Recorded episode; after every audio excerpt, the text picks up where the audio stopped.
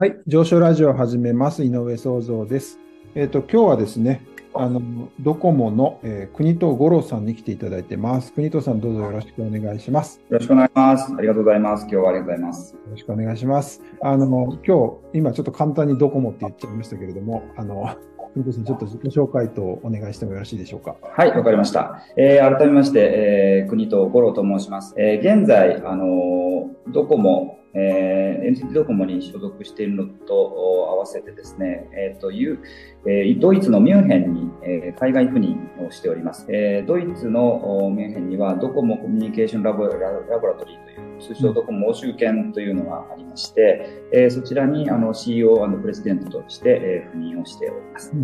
で、僕がドコモに入ったのは、えっ、と、大学卒業し、助手をやって2年経ってから、えードコモに、えー2002年に入っております。はいえーそれから、えっ、と、主に指揮数関係の研究をしておりまして、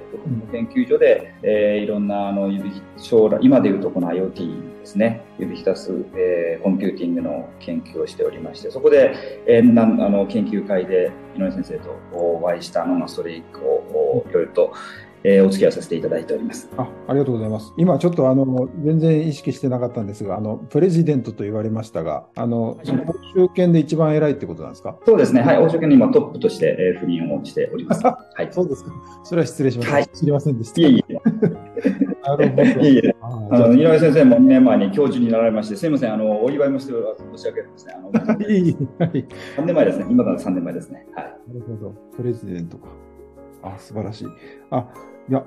ちょっと確かに私の知り合いで結構海外の社長とかなってる方、なんか指揮県から多いような気がしてるので、あの、ちょっと嬉しい。皆さんね、あちこちでご活躍されているようで、僕も、はい、は大変励みになります。はい。ありがとうございます。じゃあ、あの、そもそもですね、国藤さんがなんで今、ドイツでいらっしゃるのかっていうこととか、ちょっとそのあたりをお伺いしてもよろしいですか？はい。えっと、まあ、指揮タスコンピューティングの研究及び、えっと、若干このコアネットワークの、えー将来のアーキテクチャなどの研究をしたりしておりました。で、ドコモでですね、あの研究所でそういうのをしておりまして、また、あの、えっと、企画系の部署等も、こう、渡り歩ってまして、その時に、まあ、海外の研究所、海外拠点のあのサポートをしたりする仕事、そういったこともしておりましたので、まあ、そういう関係で、あと、まあ、先輩とかも、この前任だったり、それから元上司だったりといったところも、あのこの海外の研究所と結構関わりがあってですね、なので、えーぜひ、えー行ってこいというご指名を受けまして、えー2020年の10月、あ、2020年の7月から、えー欧州圏の社長になっております。あーなるほどちょうどコロナの時期からということだとは思いますけれども。そうでしたね。で、ちょうど7月赴任だったんですけども、もうコロナ真っ只中で、えーっと、ビザの申請ができなくて、はいえーそれで赴任したのは10月末っていう形になっております。あの、あれですか？私も実はその、ドイツに1年間住んだことがありますけれども、はい、おっしゃってましたね。はい。その時、あの、とりあえず観光ビザっていうか、で行って、それからビザを申請するっていう形だったんですが、あの、はい場合は行く前、渡航前って感じ。えっとですね、えービザもあのとコロナのためにですね、あの入国が相当規制されておりまして、はいもうあの観光ビザで入れなかったんですね、基本的には。そうですね。よね。はい。なので、まあ、最終的には、まあ、ビザを取ってもいいようなあー人であるっていうような、えー途中の手続きまでをやって、えーそれをもとに、えー空港警察の方にこの人はあのとっても大事だから入れなきゃいけないんだという届け出を出したりとか、そういうところまでやって、えー入国をしたというのが、あの当時の結構大変だったところです。確かに。大変ですね。それで、僕が着いた3日後に2回目のロックダウンでして、はい、はい。はい。なので、僕が、えー住んだのも最初からもうほぼロックダウンで、飲食店は全てクローズ。うんうんえーそれから、最終的に12月からは、えースーパーとドラッグストア、薬局、あと、本当に最低限の、あの、店以外は全てクローズということで、お買い物をするというのがなくてですね。うんうんうんうん、かなり、さらに、えっと、夜8時から外出禁止でっていう形で、はい、厳しい、あの、冬を、2020年の冬は過ごしたという感じでしたね。はい。まあ、あれですよね。まあ、日本にちょこっと帰ってこられたりはされてるんですか？えっ、と、日本に帰ったのは丸1年経ってから、2021年の秋に、えー、帰国をして、それから昨年も、一時帰国を秋の時期にしております。あじゃあもうあれですね、コロナを経験されてるのは、もうやっぱりドイツの方が長いということになりますね、国藤さんにとっては。そうですね、あのやっぱり2020年の冬から始まった期間が結構大変で、1年半ぐらいはもうコロナなので、なので、あのミュンヘンといえば、あのオクトーバーフェストビール祭りが有名よね。それからクリスマスマーケット。こちらもやっぱりミュンヘン有名だと思うんですけれども、どちらも2年連続でなくてですね。そうなんですか、はい、そうなんです。2020年、21年はすべてキャンセルになりまして、あの、ミュンヘンに来たのに、オクトーバーフェストも、えー、クリスマスマーケットも知らずに帰るっていうことになったらどうしようっていう感じだったけれども。ソーセージとビールを味わえずに帰る味わえずに、はい。ただ昨年は、えー、オクトーバーフェストも開催されまして、はい、もう一回、えっ、ー、と、行くことができまして、で、また冬もミュンヘンのクリスマスマーケットも昨年はオープンしましたので、あのなんとかあのガイドブックの最初のページに書かれている2つを2つのミッション、やっとクリアすることができたという感じです。やっとですね、なんか本当全然、もう3年もいらっしゃる方の言ってるようなこととは違うような気もしますけれども。おっしゃる通りですね。なので僕も1年半ぐらいしてからやっとそのレストランとかも、あの、入れるような感じになってきまして、はい、なので1年半経ってやっとこのお店は入るときはウェイターに声かけるの直接座っていいのかなとか、会計はどうやるんだろうとかですね、観光客の1日目のような感じで、レストラン本当ですね。観光客の気分ですね。1日目ですよね、これ。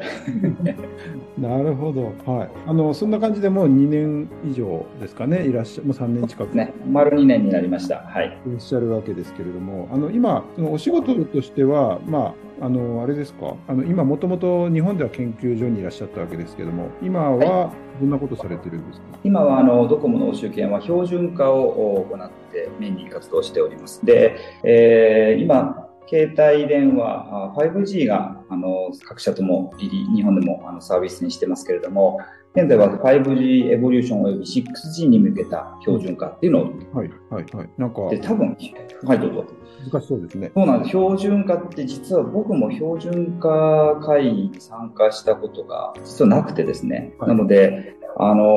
ー、あまりこれまで、えー、深く、えっ、ー、と、なんとなく分かったつもりで、こちらに来てからいろいろ、え社員の皆さんと議論をしながらですね、分かってきてるんですけれども、はい、まず標準化ってなんでいるのっていうのが、うん、あの、ここが結構大事でして、特に携帯って、えっ、ー、と、端末メーカー世界中にいっぱいありますよね。あの、はい、日本のがありますし、アップルのファーウェイ、サムソン各社使われてる方いらっしゃる、たくさんいらっしゃると思います。はい。で、交換機のメーカーもいっぱいありますね。はい、えっ、ー、と、日本だと NEC さん、富士通さん使われて、作られてますし、それから海外だと大きいところですと、エリクソン、ノキア、うん、それからファーウェイといった会社がありますね。はい。で、今度、携帯の通信事業者。うん、これも、あの、各国に複数社あるんですよね。日本でもあの、どこも au ソフトバンクさん、au さんソフトバンクさん、それから楽天さんと4社ありますし、それから、えっ、ー、と、その他 MVNO の各社さんいらっしゃいます。で、これが各国に複数事業者っていうのがいるんですね。うん、で、この人たちがみんな同じ約束事で通信をしないと繋がんないわけです。うん、はい。なので、この信号を送ったら通話を開始するとか、この信号を送ったとら、こう、アップを返して、えー、そしたらこの約束、この信号を返して、そしたらエラーだと。そういった約束事が、今の端末メーカー、交換機のメーカー、通信事業者、世界中の全ての人たちが同じ約束事で通信をしないと、え同じ約束事でやり取りをしないと通信できない。これがあの世界標準規格というものなんですね。ねで、まあ、これ作りゃいいじゃんと思うんですけど、ここで、あの、利害があります。利害関係が、えー、利害関係があります。はい。えーメーカーさん、メーカーさんはですね、まあ、標準規格を作るとは言っても、やっぱり自分のところの特許を入れたいんですね、標準規格に。はいはいはい。それで、誰でも作れるもの作り入れたくないんですよ。うんうん自分しか作れない規格をこう、標準規格に入れて、うんうんそれで、あの、なるべく、あの、自分の方にいっぱい注文来るようにしたいんですね、メーカーさん。はい。で、えーそれから、その、なんていうんですかね、まあ、あの、日本独自規格とか、うん特定のメーカーさんのサービス用の規格とかっていうのは標準に入れたくないんですよ。なので、あの、日本特独用、特殊規格、日本用の規格っていうのはオプションで、あの、いくらで作ってあげますっていう形にした方が、メーカーさんとしては嬉しいわけですね。で、一方、通信事業者の立場からすると、なるべくたくさんの方に作ってもらうように規格にした方が安く手に入るんですよね。だからもうすぐ、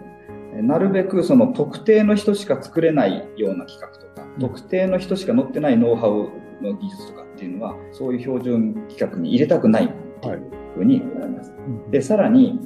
例えば、あの、日本の、日本でしかない、あの、日本独自仕様とかね、そういうのも、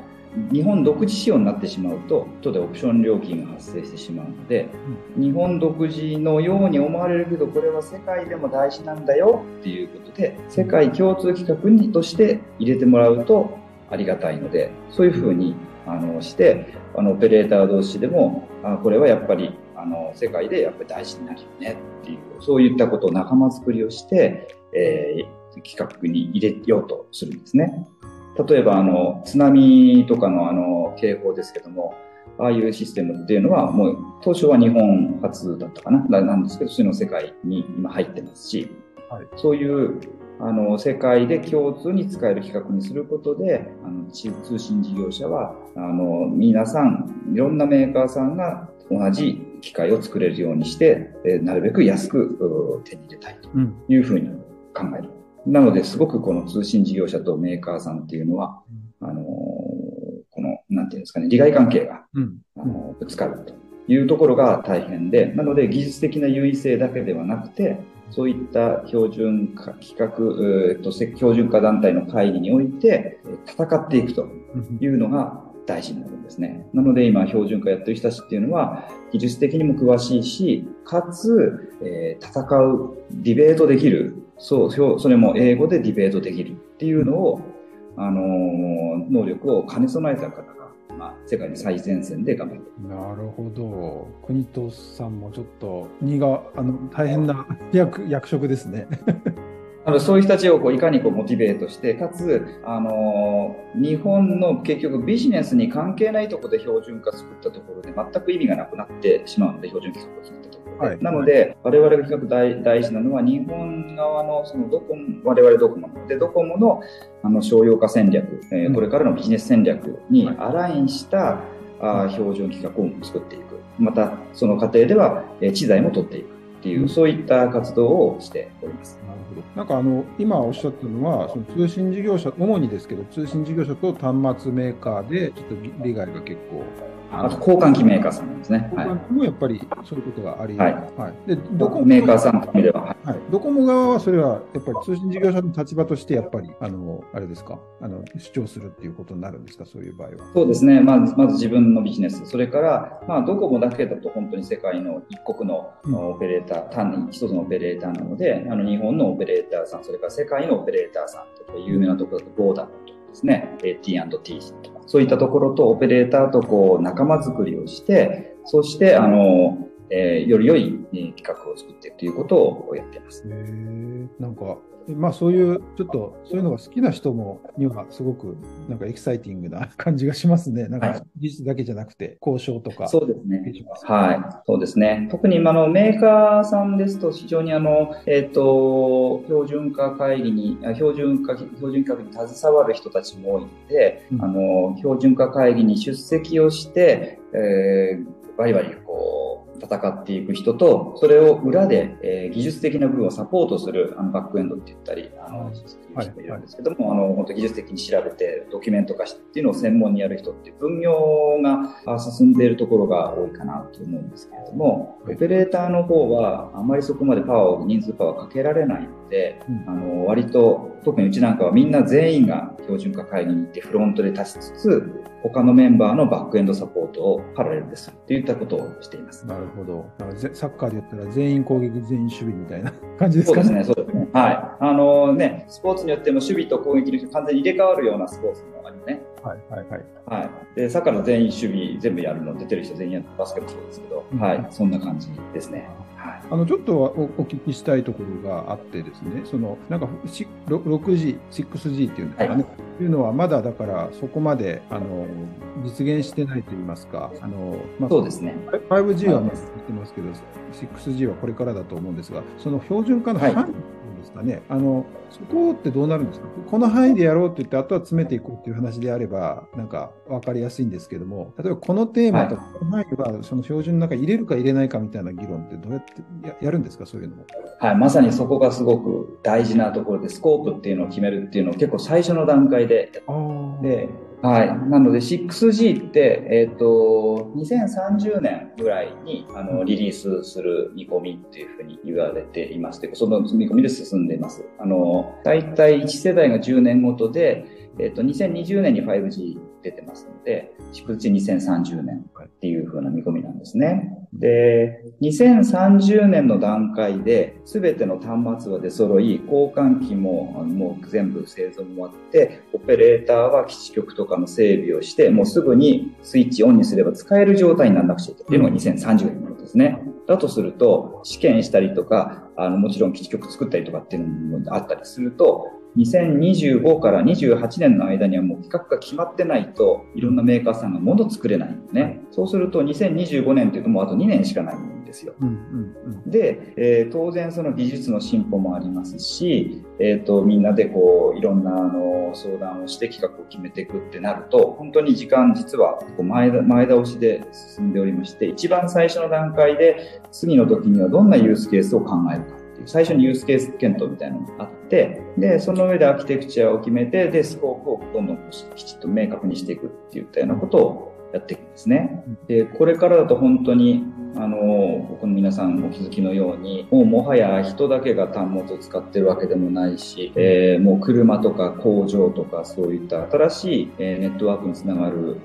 装置、あの、装置というか機器が増えてきますので、いろんな、あの、えー、そういうユーザーになるであろう方々を巻き込んで、あの、検討っていうのが進んでおりまして、なので、実はその、えー、我々今 3GPP と HNFB っていう大きなあのところで、えー、標準化の決めている団体があるんですけども、標準化団体に、標準化を作る前の段階プレ標準化って言われているあの部分もありまして、将来はこういったネットワークを使ってこういったサービス、ユースケースっていったところが必要になるんじゃないか。そのためにはこういった技術を作っていかなくちゃいけない。標準としてもこういうのを作っていかなくちゃいけないんじゃないかっていった、そんな議論も、その標準化をする前の段階で、えー、議論する場っていうのは結構作られてる。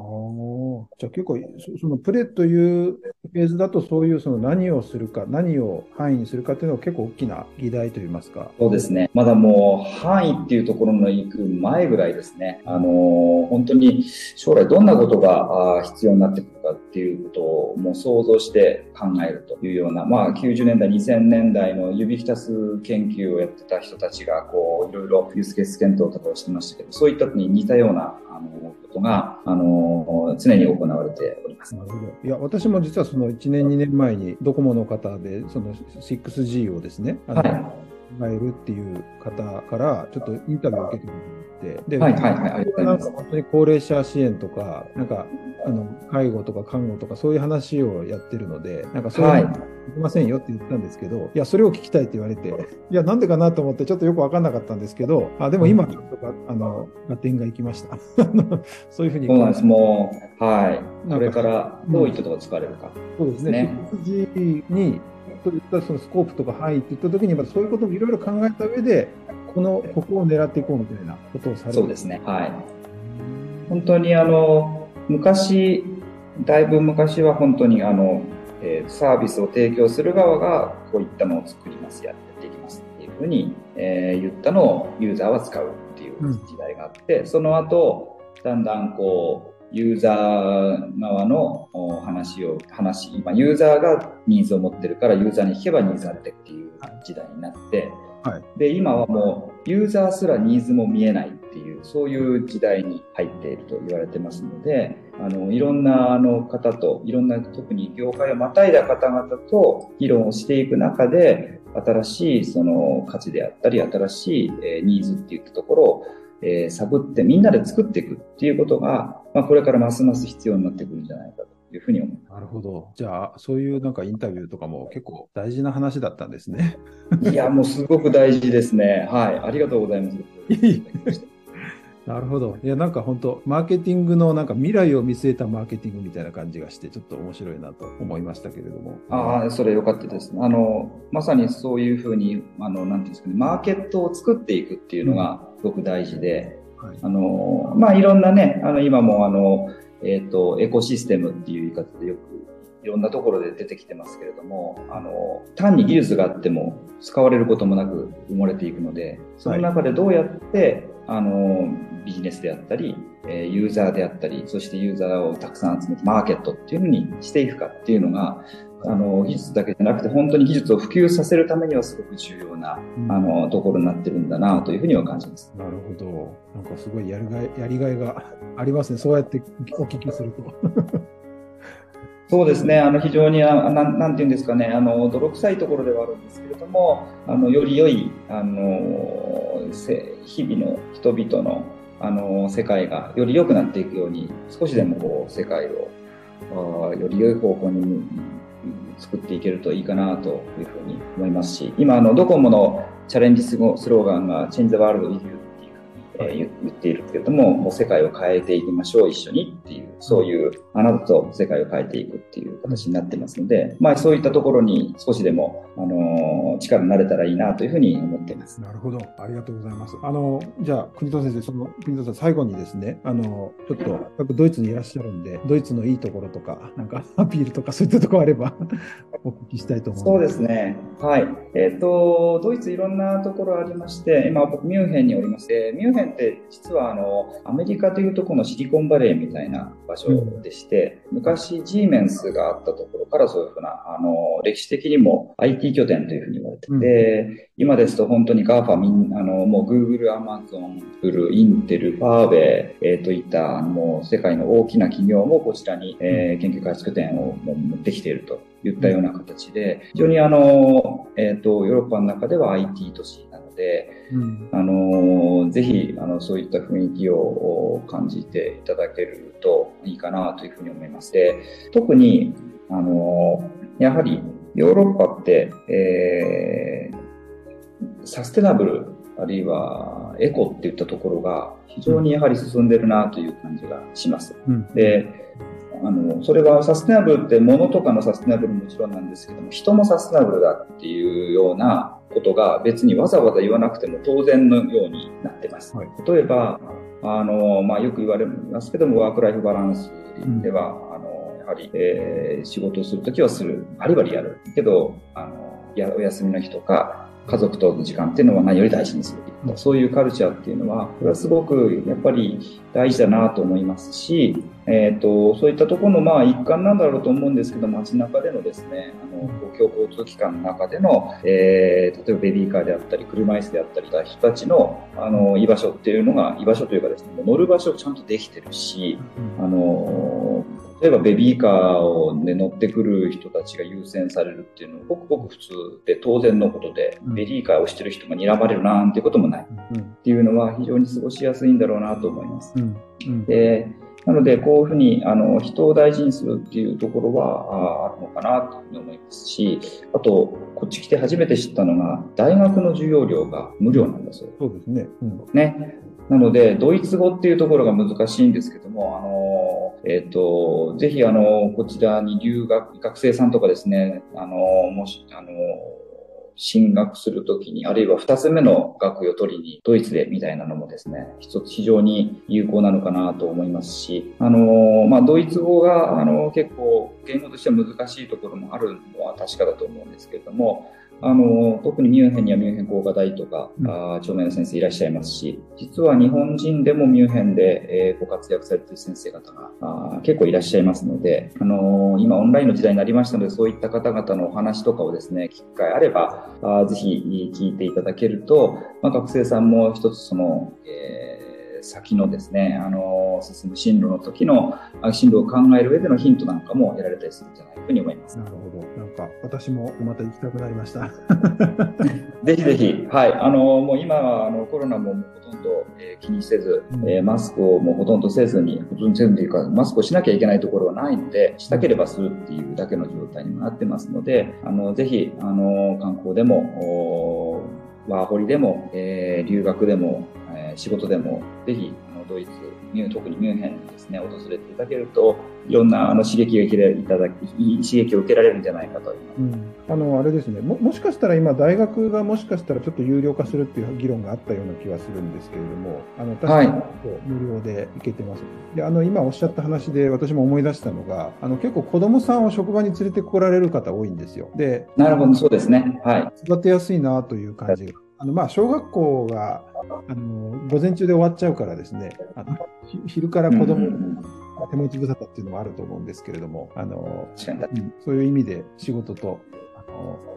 ワークライフバランスですかね。すごく子供にとってもいいのかもしれないなと思ったりもしますけど。そうですね。はい。ミュンヘンは特に、あの、まあド、ドイツはキリスト教なので、えー、基本的に、あの、日曜日って教会に行く日っていうことで、あの、スーパーとかお店も閉まるんですね。うん、あ特にミュンヘンですかね。はい。なので、えっ、ー、と、みんな、あの、お休み、お店の人や、えー、普段仕事してる人も、日曜日は家族の家族と過ごしましょうというのがすごく進んでるなというふうに思います。うんうんうんうん、なるほど。あの国戸さん、本当ドイツのちょっと私にとっては懐かしい話をしていただいて、またちょっといろいろ懐かしさが出てきましたけれども、あとそれと標準化の話ですね。あのこれは懐かしいじゃなくて、今度は未来を見据えた話で今頑張っていただいているということで、あのちょっとお時間取っていただいてですね、時差が結構あるありますけれども、あのありがとうございます。ありがとうございます。言っていただけるとありがたいです。はい。じゃあ、あのそういうことでですね、今日はですね、ドコモのあのヨーロッパの方の、えーと、標準化をされている、